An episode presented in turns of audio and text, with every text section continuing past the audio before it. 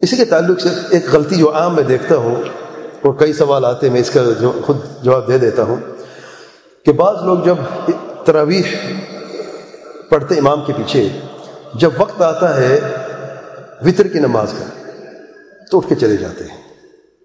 اور یہ کہتے ہم الگ سے ترویح گھر میں تحجد پڑھیں گے اور بعد میں ہم وطر پڑھیں گے۔ بعض لوگ کہتے ہیں کہ وطر کے طریقے غلط ہے ہمارے مسلک کے مطابق نہیں، اس لیے ہم اپنے طریقے سے گھر میں جا کے پڑھیں گے۔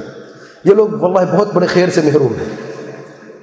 حدیث میں آیا ہے، اللہ تعالیٰ کے پیارے پیم وسلم نے فرمایا ہے، جو شخص امام کے پیچھے عشق کی فرض نماز پڑھتا ہے، یہاں تک کہ وہ اپنی نماز سے فارغ نہیں ہو جاتا یعنی مکمل فرض کی نماز اور تراوی وطر سمیت، جب تک نماز سے مکمل طور پہ فارغ نہیں ہو جاتا یہ کہ اللہ تعالیٰ اس کے لیے ساری رات کا قیام کبھی اور سواب لکھ دے، لکھ دیتا ہے۔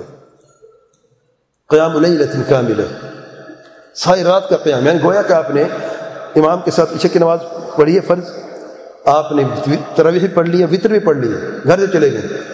پھر جا کے اپنے روزگار میں دکان کھولی ہے، دکان میں بیٹھے ہیں، یا گھر میں جا کے سو گئے ہیں، یا گویا کہ اللہ تعالیٰ کے نزدیک آپ ابھی بھی نماز میں ہیں۔ اجر صاحب نماز کے ترویح کا لکھ اور تحجد کا آپ لکھ دیں گے، فجر کی اذان تک آپ مکمل نماز میں اور مسلسل نماز میں ہیں۔ جو لوگ جن لوگوں سے یہ غلطی ہوتی ہے، پتہ ہے کیا کرتے ہیں وہ؟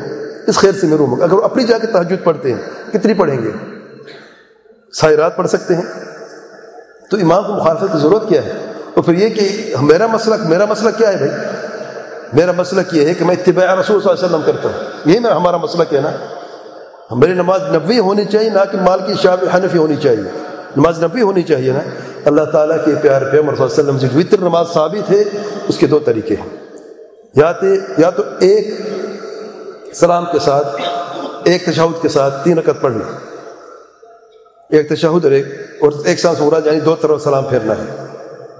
دو تشہد نہیں ہے۔ یا جو دوسرا طریقہ ہے کہ پہلے دو رکعت پڑھ لیں، پھر سلام پھیرنے فارغ ہو کہ پھر ایک رکعت الگ سے پڑھیں۔ یہ دونوں طریقے ثابت ہیں اللہ تعالیٰ کے پیارے پیمر علیہ وسلم سے۔ جو طریقہ عام طور پہ اکثر لوگ پڑھتے ہیں وطر کی نماز کا کہ جیسے مغرب کی نماز ہے، اس طریقے سے کہ تین رکعت پڑھنی ہے، دو تو چاہو تو ایک سلام کے ساتھ دو دونوں طرف۔ یہ طریقہ غلط ہے ایک حدیث میں ایک اللہ تعالیٰ کے پیارے پیار صلی اللہ علیہ وسلم منع فرمایا ہے اس طریقے سے۔ منع کی حدیث موجود ہے۔ اچھا اس کے باوجود بھی بعض لوگ یہ سمجھتے ہیں کہ ہمارا طریقہ صرف ہمارا مسلک صحیح ہے۔ میرا بھی مسلک کی بات نہیں ہے۔ مسلک وہ صحیح ہے جو جو مسلک کتاب اور سنت کے مطابق ہے۔ بات یہ نہیں میرے عالم نے میرے امام نے کیا کہ اس کی پیروی کی جائے۔ پیروی کی جائے اتباع کی جاتی ہے اللہ تعالیٰ کے پیار پیغمبر صلی اللہ علیہ وسلم واللہ علیہ